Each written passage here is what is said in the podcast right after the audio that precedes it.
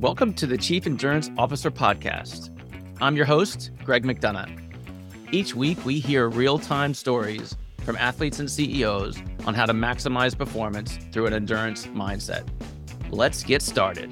Welcome to the Chief Endurance Officer Podcast. I'm your host, Greg McDonough. Today's guest is an author, speaker, entrepreneur, and financial expert.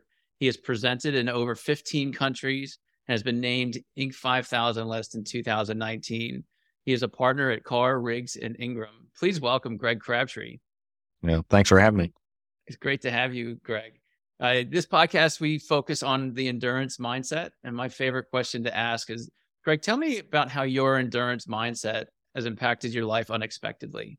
I'm kind of a, a renegade in the, the accounting space. So I, I always tell people I endured learning how to be an accountant because I grew up on a chicken farm that we had 10,000 chickens and I gathered seven to 8,000 eggs a day from the time I was six years old till I went to college. So what that teaches you is, you know, one, I mean, it, it's every stinking day, 365 days a year. So it's not incredibly difficult, but it is constant.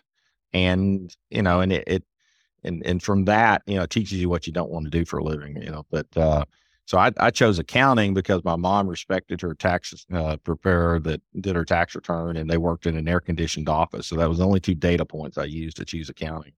So uh, so I go to school, and you know, I kind of muddle my way through. I'm just happy not being on the farm, you know, being at school. So I I kind of you know cruise along and get my first job in accounting, and oh my goodness, I mean I I'm questioning my sanity after that first year in public accounting because really everything I did then is no longer done by a computer or no, no longer done by human. It's all done by computer, you know. And so I almost went back to school to get my master's in tax, which probably would have been a, you know, I would have been a danger to the tax system, you know, if I did that. Um, so, but over time, I learned to say, okay, well, you know, I, I did learn the things that I needed to know how the profession was. I questioned some of the the things that we do as a profession. And in many cases, we sell things that we do rather than do what people need.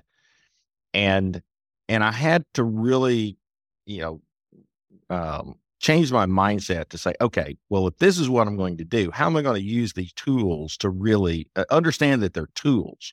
I didn't, you know, and, and accounting is like it being in the construction school, going to learn how to use a hammer well, that, that's all accounting is in, in, reality. It's the hammer, you know, of, of, of the construction profession.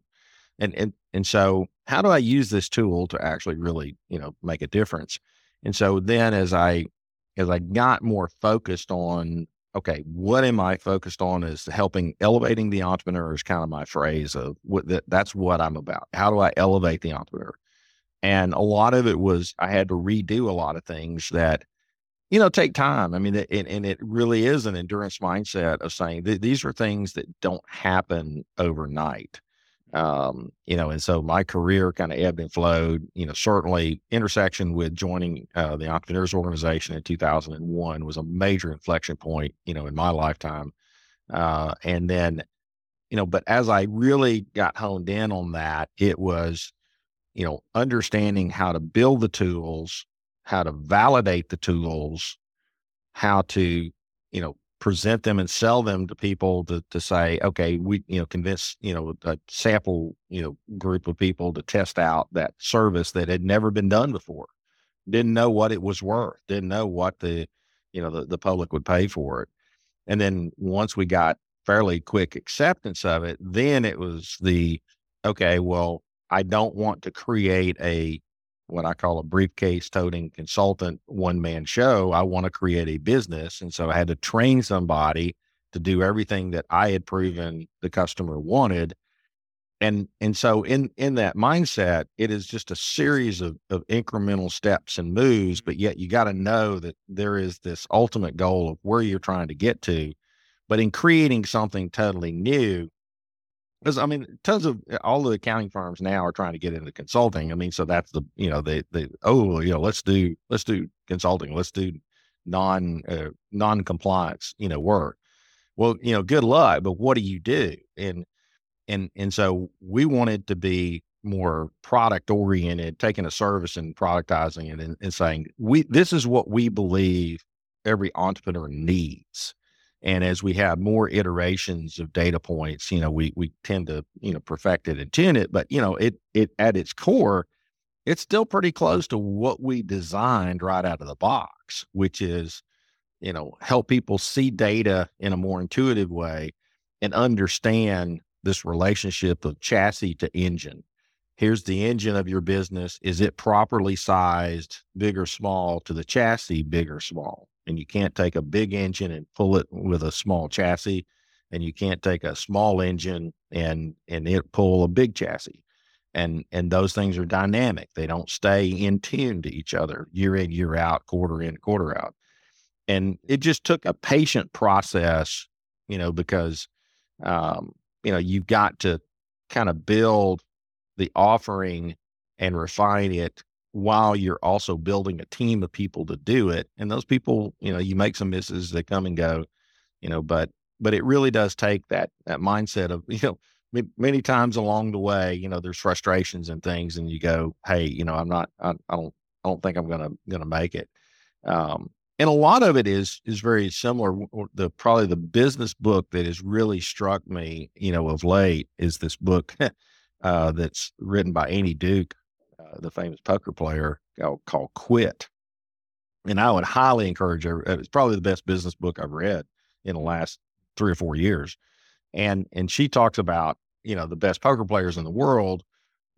Really, it's more about knowing when to quit, knowing not to play a hand and save your capital, save your resources, you know, for a better play and a better day.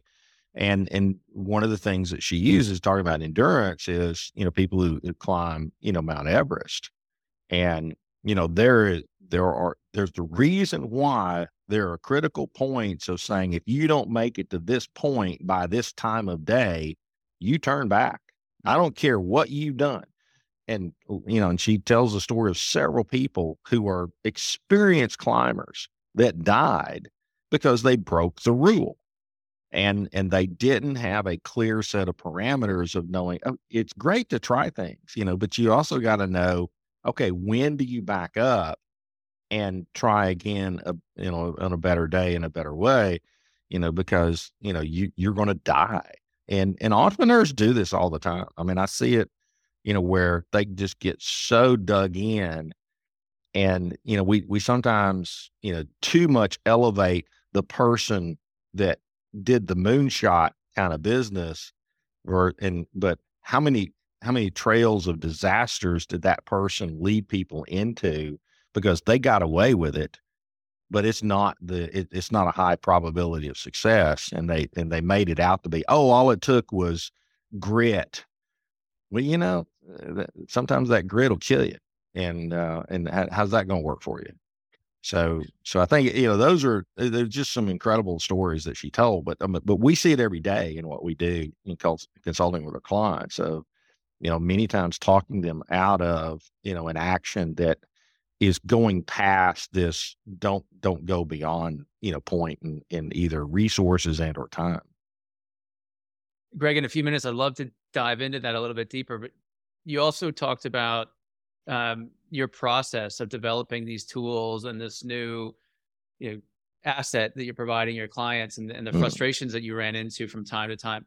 Walk us through how you dealt with those frustrations in the moment when you've had some self doubt about is this really something we could bring to the market or our clients are going to yeah. value?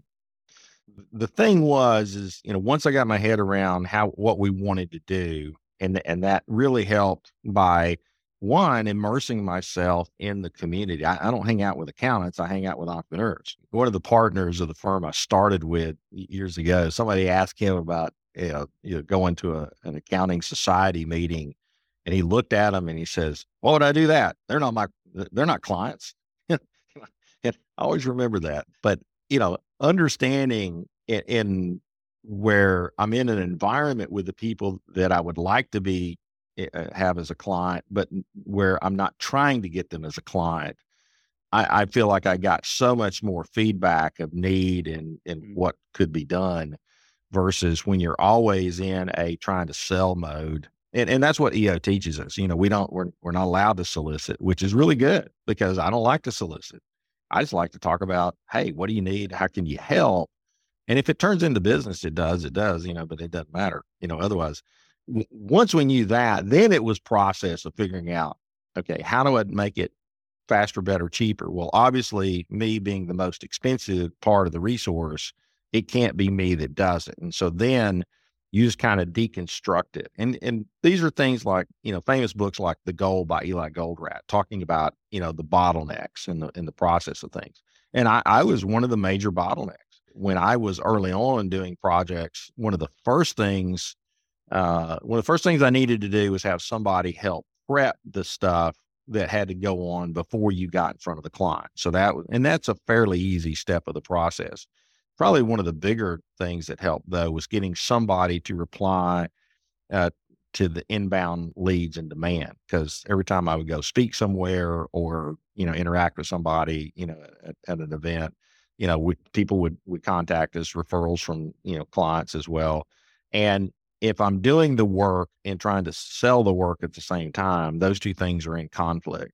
And fortunately, you know, uh, early on, we uh, Mike Maxon, who's now one of our partners, you know, he he became the person, you know, that um, you know I, I, would say, "Hey, great to hear from you." Mike Maxon will be in touch, and so it, it, got to where I was the one of the early bottlenecks that that helped us you know, deal with that was I didn't have to be on every inbound lead uh, you know, that came in. Now the good thing is, is we we generate generate enough buzz that we actually had plenty of inbound demand that was just enough to build the next person. You know, so the idea is we we didn't poke the bear, as I used to say, because it's like, well, you know, can I can I go hire the next uh, next staff uh, next uh, consultant? The, the last piece of the road being laid was that piece. And Brandon Gray, who was my original first protege that I trained, you know, to do consult, do what I do. And if I got run over by a bus tomorrow, Brandon would would take it and keep it going. It it, it doesn't doesn't actually require me. Um, but Brandon did a phenomenal job of developing a really robust training process that really compresses what we need a consultant to know.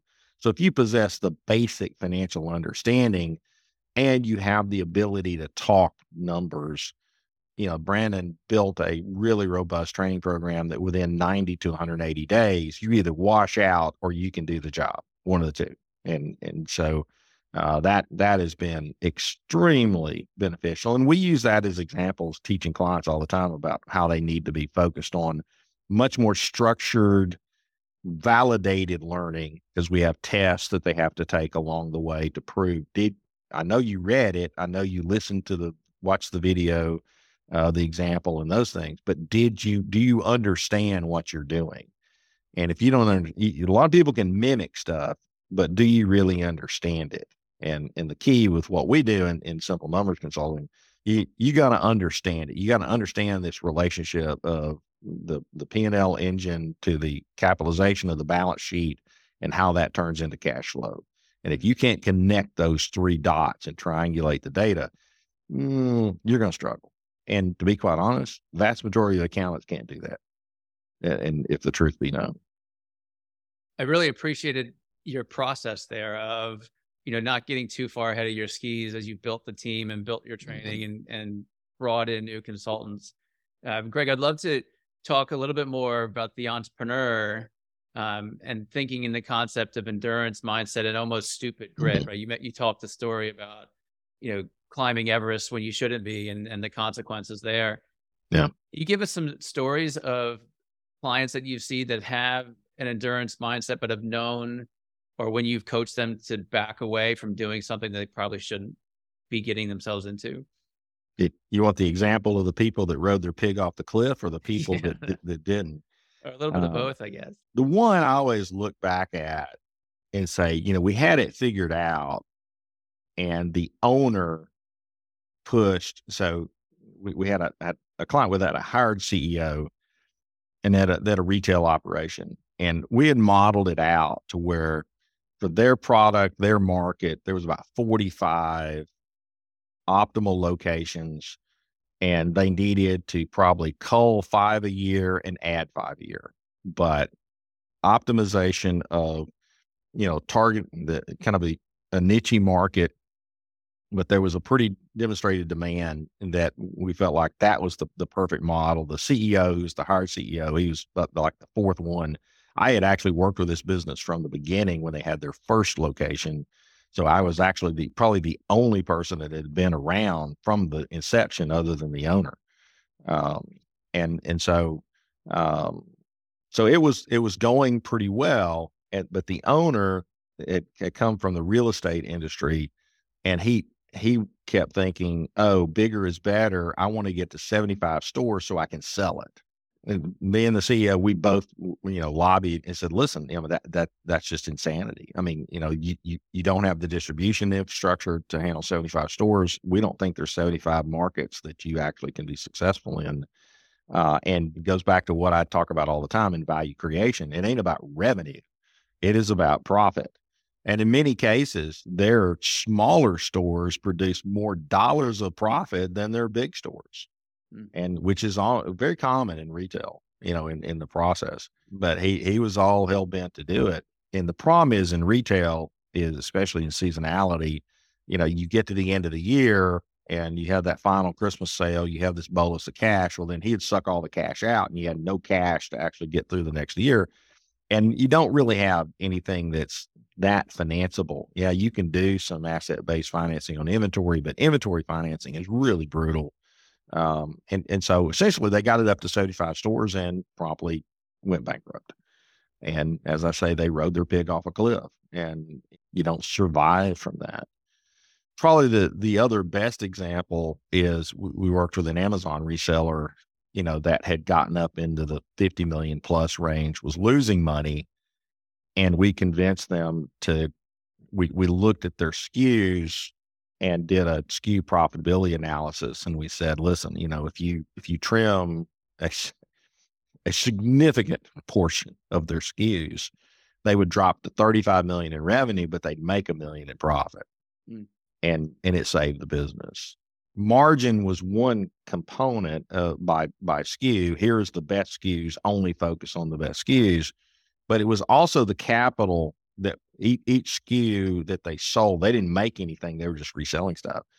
Uh, you you needed to be able to get proper turns. So any SKU that you were having to pay on shorter turns or you didn't get much support or it didn't turn fast enough that you take any of those factors and combine them together to affect cash flow, the, the um, you know those were just unworkable. So it, it's like you had to put too much cash into it for the margin that you got out because Amazon resellers work on an extremely thin margin once you calculate all the channel cost of Amazon fees and inventory fees and all that kind of stuff.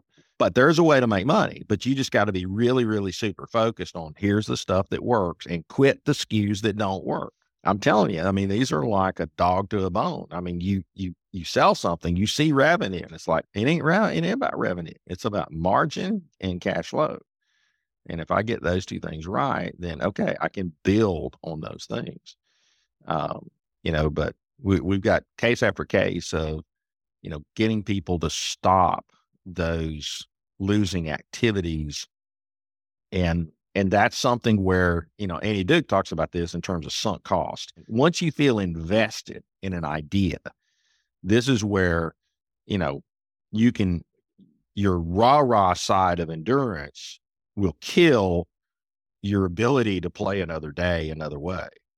And, and you just got to be careful to balance those two because yeah, there's times that, I mean, uh, you know, I mean, there, there, there's plenty of people in in my profession that never would have done what we do in consulting because you know they they just like the consistency you know and the predictability of, of the other part although I, I would contend that we actually are more predictable and consistent. You know we we work a steady amount 12 months out of the year. I mean i, I don't have a season. We we we're busy all 12 months. You know it's like you know, i don't have a tax season per se although i have to our clients who we do tax returns in addition to the consulting, you know, I, it, that sometimes spills back onto me. I, I, try to stay out of it as much as I can, you know, but, uh, but, but, you know, but those are the kind of things that you know, people gravitate to the knowns. And and I think there is, you know, when you think of, you know, the the people who get a bug and they want to climb Everest. I mean, that's a big unknown. I mean, it, I mean, I'm, I'm, sure it would be a tremendous rush or achievement, uh, you know, running uh, running a triathlon or or participating in a triathlon or an Ironman or, or those kind of things. Although they've never even remotely got on my list. But hey, you know, winning my club championship, okay, yeah, you know, uh, now I'm in the senior division, so I actually actually led after the first round a couple of years ago. I shot my my best score ever, shot two under in the first round, uh, and uh, promptly spit the bit the second day. But hey, you know, I I remember I can do it. I can do it. Yeah, that that first round is certainly the the time to do it. Greg, you, you gave these great examples about financial tools and how they benefit the entrepreneur if they mm. use them properly. As you know, there's many, many entrepreneurs out there who don't use financial tools or even look at their financials mm-hmm. as sort of a the, the end product that they might look at at some point after a month end close. What would you say to that audience about the benefits of using your financial information? If somebody that's listening to this doesn't use the financial information, I would say that it's only because you haven't been presented good financial information.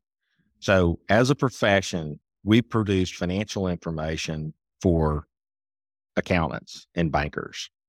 And it's um, there's a great book title that Eli Eli Goldratt, who wrote The Goal, uh, the famous book that's taught in a lot of MBA programs. He also wrote another book called Necessary but Not Sufficient, which is actually my favorite book of his his book series.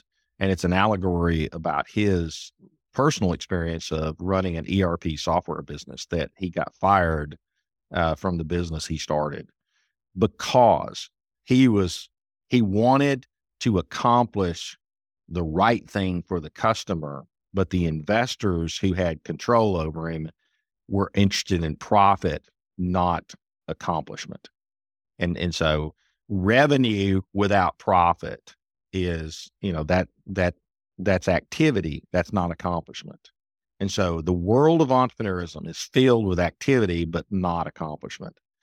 And, and so when it comes to financial data, we, we have an activity called a financial statement that the outside accountant produces whenever requested. Your internal bookkeeper, controller, CFO produces, and it's necessary, but is it sufficient? Is it telling you what you need to know? And what we've learned and studied, I, I'm, you know, if I was going to go back to college right now, and I may actually still do this while my brain still works someday, I'd get a doctorate in behavioral economics.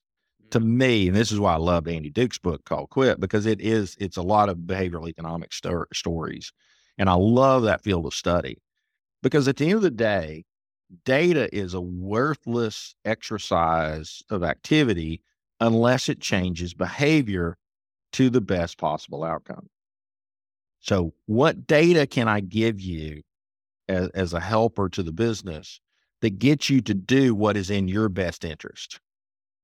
That that that's my stated goal, and I, will try. I'll break any rule of accounting that that's needed. Um, you know, whatever way we can present the data. Now, what we found is there is we we think there are some basic ways that really does resonate with the vast majority of entrepreneurs once we kind of teach them how to see it, talk them through it, and let the numbers tell the story. I, will tell you kind of the, the, one of the most fun things ever is when we do our initial planning session with a client, we're re-showing them data that they've lived for the last three years.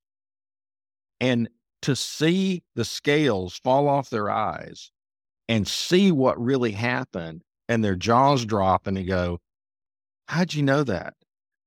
It's like, well, it's been it's been right here. It's it's been in your data. It's been screaming at you, and you weren't listening. But it's right here. It's really easy to see. And it's like it just takes a different way of presenting the information so that you know how to play. Do I place this bet or do I stop making this bet? And let's try something different. You know, it made me what you just said made me think about those in the audience who do Ironman races. You know, I that's one of my passions. Hmm. and every time I'm out for a run or on my bike, I've got my computer, I've got my heart rate monitor, I've got all this information, all this data collection. Mm. But to your ultimate point, like what am I doing with it after the fact? Am I running an analysis to change my pacing? Am I doing so? I think the concept you just presented, Greg, about mm-hmm. using data and changing behavior also applies to many different aspects of life. And we're kind of in this data overload, mm-hmm. we don't come up with good understanding. So it's an interesting point that you made. Yeah. And you know, and and not everything resonates to everybody the same way. It says, okay, well, let's try. You know, it's the it's the ultimate A/B testing, you know, concept, you know, that's used in marketing. Well, let's let's try something that does resonate, you know. But but in, but a lot of times I've got to go back and do some some re-education of fundamental principles. And uh, I had a long drawn out discussion with a client this week that was educating her on some old ideas around being a C corporation because she was trying to to eliminate profitability at the end of the year because she didn't want to pay tax. And I said, listen, if you don't pay taxes, there's only two possible outcomes. You either didn't make any money or you cheated. And both of those are bad. So so eliminating taxes is a bad, bad idea in, in the grand scheme of things and and and and this is a case where I, I complain about my peers in the accounting industry, especially in the tax people. They will tell you they saved you taxes when all they did was push it to a different year in the future at potentially a higher rate of tax. And uh, and, and, and quite interesting, the, the first client that I ever did a, uh, simple numbers planning session with, he was client zero. Uh, he was he was known to buy a lot of equipment at the end of the year, heavily and finance it 100% to take accelerated depreciation. And he was building this mountain of debt, saving taxes at probably 10 to 15% effective rate to someday having to make profit at the, the highest possible rate to repay that debt. Because I can only repay debt with after tax profit. Eh, it, it, it's fundamental of physics. And and so and it's like I finally got through to him. I mean, because I mean it was it was a slog to convince him. I said, this is a this is a bad exchange rate here. You know, you're saving at this rate and you're paying at this rate. But it's like every accountant he'd had previous to that was saying, oh, well, uh, you know, oh, you got a hundred thousand dollars of profit. We'll go buy a hundred thousand dollar piece of equipment and we'll take section 179 depreciation. And and you can finance it. You won't it won't cost you any cash today. It will eventually. So, yeah, but those are the kind of things that I, and, and this is, this is, uh, I, I was telling the group in one of my recent events, I said, I was going through one of these discussions and hashing, you know, having a knockdown, drag out fight with a client about their tax thinking. And I said, I, I, mean, maybe I'm I'm crazy, but I'm willing to have that discussion that my peers aren't willing to have uh, because it's like I've got to get you to right-headed thinking, you know, about this issue, and because you are creating destruction, you know, if if you don't think about it, and and trust me, that takes a little bit of an endurance mindset of being. I I mean, I know it's going to be a fight because people hate. Eh, I don't know anybody that loves paying taxes, mm. even though the ones I convince that they need to, you know, when they write that seven-figure check for taxes, you know, it's like they still look at me with a stink eye going, Are you sure about this? yeah, I can show you where, you know, so if you're out a million dollar check for taxes, I can show you where the two, two other million you got to keep is, you know, on, on average, you know, unless you're in California or New York. Greg, we've explored and talked a lot about the work that you do directly with business owners and entrepreneurs. Um, there's the other side of your resume with book mm. publishing and speaking keynotes. Talk to give the audience a little sense of what else you do. Well, with, I mean, certainly the the, the speaking, it, it, it's kind of funny. I mean, I have to owe that to to to um, EO experience. So when I was on the global board from 06 to 09, you know, they uh, fortuitous for me. I mean, I used to get sweaty, nervous, you know, get, get me up in front of somebody to talk, and I, you know, you kind of just get in your head. And they they one of the EO members who I love dearly, Christina Harbridge, with uh, she has a speaking training company called Allegory. Christina is just one of my favorite people in the world, and um, she was working with us board members, trying to get us to be a little smoother, you know, in our presentations and when we had to talk to the members. And the one thing she told me that has always stuck with me, she says, Well, you just need to learn to embrace your inner chicken farmer. Says that's who you are. Uh, don't try to be anybody else. And so that's why you get a lot of farm references when I talk. I'm not going to hide that I have a Southern accent because there's no way I can eliminate it. You know, and and so that that certainly you know is one of the things that helped. And once I got to that level of comfort, you know, and then I mean, and I, I'm I'm one of a handful of of presenters myself. Alan Milts are probably the the two most common EO finance speakers, and uh, I, I, have super respect for Alan and, and, what he's done, and we're we're good good friends and co-presented a lot of times, and uh, and once you can talk on a technical topic like that to where people can understand it, you just get a lot of natural demand, and so I I actually never asked for a speaking event. People have always kind of come to me, uh, you know, with that, and that part you know it, is good. Um, writing the book is a totally different thing. That is a slog. That that is an endurance because, you know, one, I'm not a natural writer, and and so I had to get help from a company that helped me put it together. Uh, probably paid way too much for the first one, but once I did the first one, because it took it was about a year long process to do that first one. Um, but the second one, I wrote every word myself and I still had contact with one of my editors, you know, from the first book uh, that you know she was the editor of it, and you know, and I've got resources to people to do the layout, people to do the graphics, people to do the printing, uh, uh, you know, those things. So I, the second book was so so much more easier, but it still required a process, and the process that I used was I would uh, I found that I wrote better going away out of my normal daily environment. So I do like a writing trip. So we, you know, my wife and I go out of town, and before I could we could go do anything, I had to you know write five to ten thousand words. The the easy part was laying out conceptually what I wanted to cover. hard part was sit down at the computer and write, you know, and and make yourself do it. Um, but I have had to write enough articles and edit things, you know, since the first book, I kind of developed finally a rhythm of being able to to make the first cut.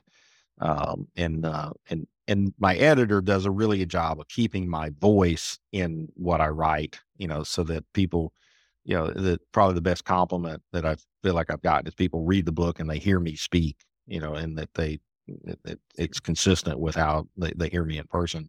So so those are fun, but it it still is a long process and it takes a lot of discipline. Um, and you know, when you put something out in writing, it's out there forever. And now the good news is I wrote something that I think these two books stand the test of time. I mean, I, I had to go back in the audio studio to do the audio book for the first one 10 years after I wrote it. And that was a little daunting because I, I'm going to read it. it. It can't be anybody else's voice but mine to read it. And and so I'm thinking, what am I going to find that I said that I'm not going to agree with? And other than one paragraph on a tax thing that was no longer true because of tax law changes, that's the only thing I left out. But what was really phenomenal was I got to the end of that first book because I hadn't read it 10 years myself. And um, I get to the end of the finish the last summary and I'll kind of pause and think to myself, man, that's a pretty good book you know and and what was funny was there was a lot of things in that book once i read it word for word that were clues to what i solved in the second book. I, I had mm-hmm. forgotten that i had a lot of these ideas but the first book it, it, the way i kind of describe it the first book is a book of observations. The second book is the book of why. And i figured out from the time i read the first book to the second book I feel like I have a pretty good grasp of why does profit need to be at a certain level for this particular type of business? And that's all kind of the the return on invested capital concept you know that i was able to put together especially from my getting to to chair the the eo at Wharton program and interacting with david wessels the lead professor there. That kind of was the last piece of the track that needed to be laid to say okay here's your idea. Here's how you get to economic success with it. And here's why it has to happen. Is there a book three in the making?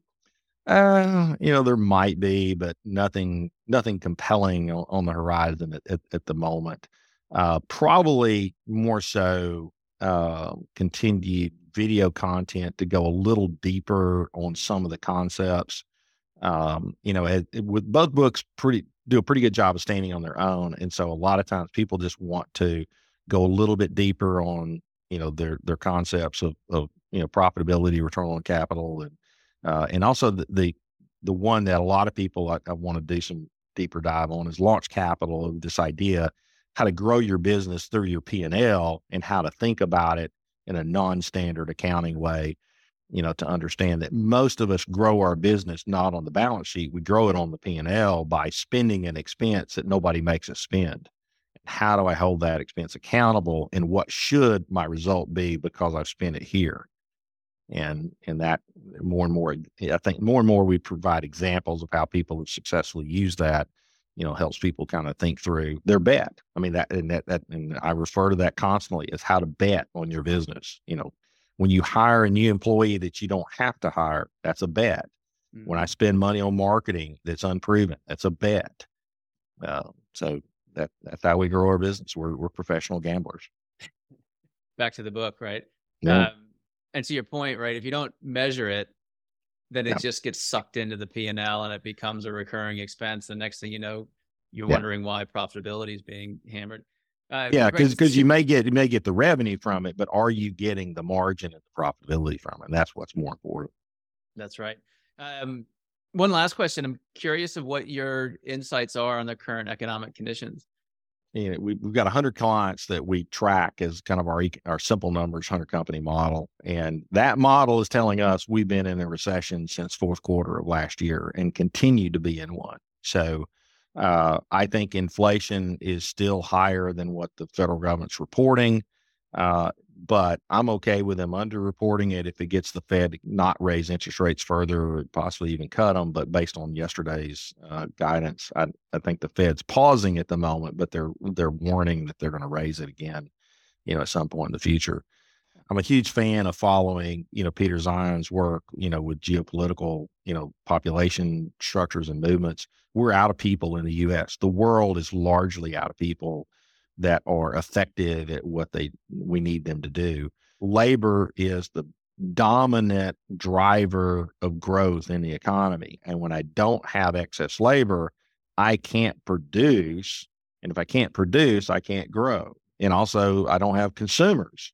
And, and so that create demand. Right now, our excess demand is from my generation of baby boomers that have retired that are still consuming at a pretty rapid rate, probably more so than their their predecessors that went into retirement.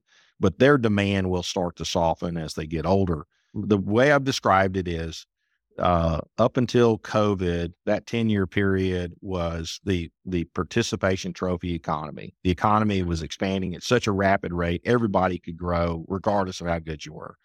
Right now, we're in the street fight economy roll up your sleeves. You got to take, if you want to grow, you can, you just got to take it away from somebody else because the economy in general is not growing. It is not going to grow. Matter of fact, your sector might more, be more likely to shrink than grow. But that doesn't mean your business can't grow. It means you got to go be the winner. So we're in the next 10 year period is going to be the phase where we're going to have the clearest delineation between winners and losers in business than we've had probably in our lifetime. Very well said. Greg, how can audience members get in touch with you? Uh, they can uh, uh, track me down. Uh, Greg.Crabtree at simplenumberscri.com is my email address. Uh, simplenumberscri.com is the, the website address for our practice unit. We're part of a, a national firm, Carr Riggs and Ingram, but our practice unit is called Simple Numbers. Uh, and so, uh, so we do work all over the world. But I'm probably one of the easiest people to find because there's not that many people named Greg Crabtree. I, I, freely let people video my presentations at times. So there's stuff on YouTube, you know, from Simple Numbers. Uh, but you know, the website also has a lot of our podcast content. So things like this we post on there and post on social media. Um, I'm pretty easy to find on LinkedIn as well. So, uh, so all all of those, but like I said, I'm I'm probably the easiest person to find in the world. You know, thank goodness to that name that I hated as a kid because you can you can play with the name Crabtree a lot of different ways uh, if you're a cruel child. Uh, you know, but uh, works out pretty well as an adult. So. and we'll include those links in our show notes, also to the references of the, your books, the books we mentioned in the show. Um, Greg, thank you for being with us today. Uh, yeah, appreciate message it. To, to my uh, to our audience members, if you want to be a winner over that next ten years, I highly encourage you to to dig into to Greg's content, um, help you sort of change your perspective around financials and the accounting profession in general. Um, I also ask that if you got some benefit from the show, to subscribe, to like us, to share us with your friends. Uh, this content is is highly valuable and really needs to be spread around our community. So I encourage you to do that too. Greg, again, thanks for being on the show. It's always wonderful to connect with you, and I will be sure to be on the driving range this afternoon, trying to scratch out another couple points off my handicap. There you go. Looking forward to it. All right, All right thanks. We'll, we'll talk soon. Thank you for tuning in to the Chief Endurance Officer Podcast. To hear more inspiring stories and strategies around the endurance mindset, be sure to subscribe below or visit us at chiefenduranceofficer.com. Until next time, keep pushing those limits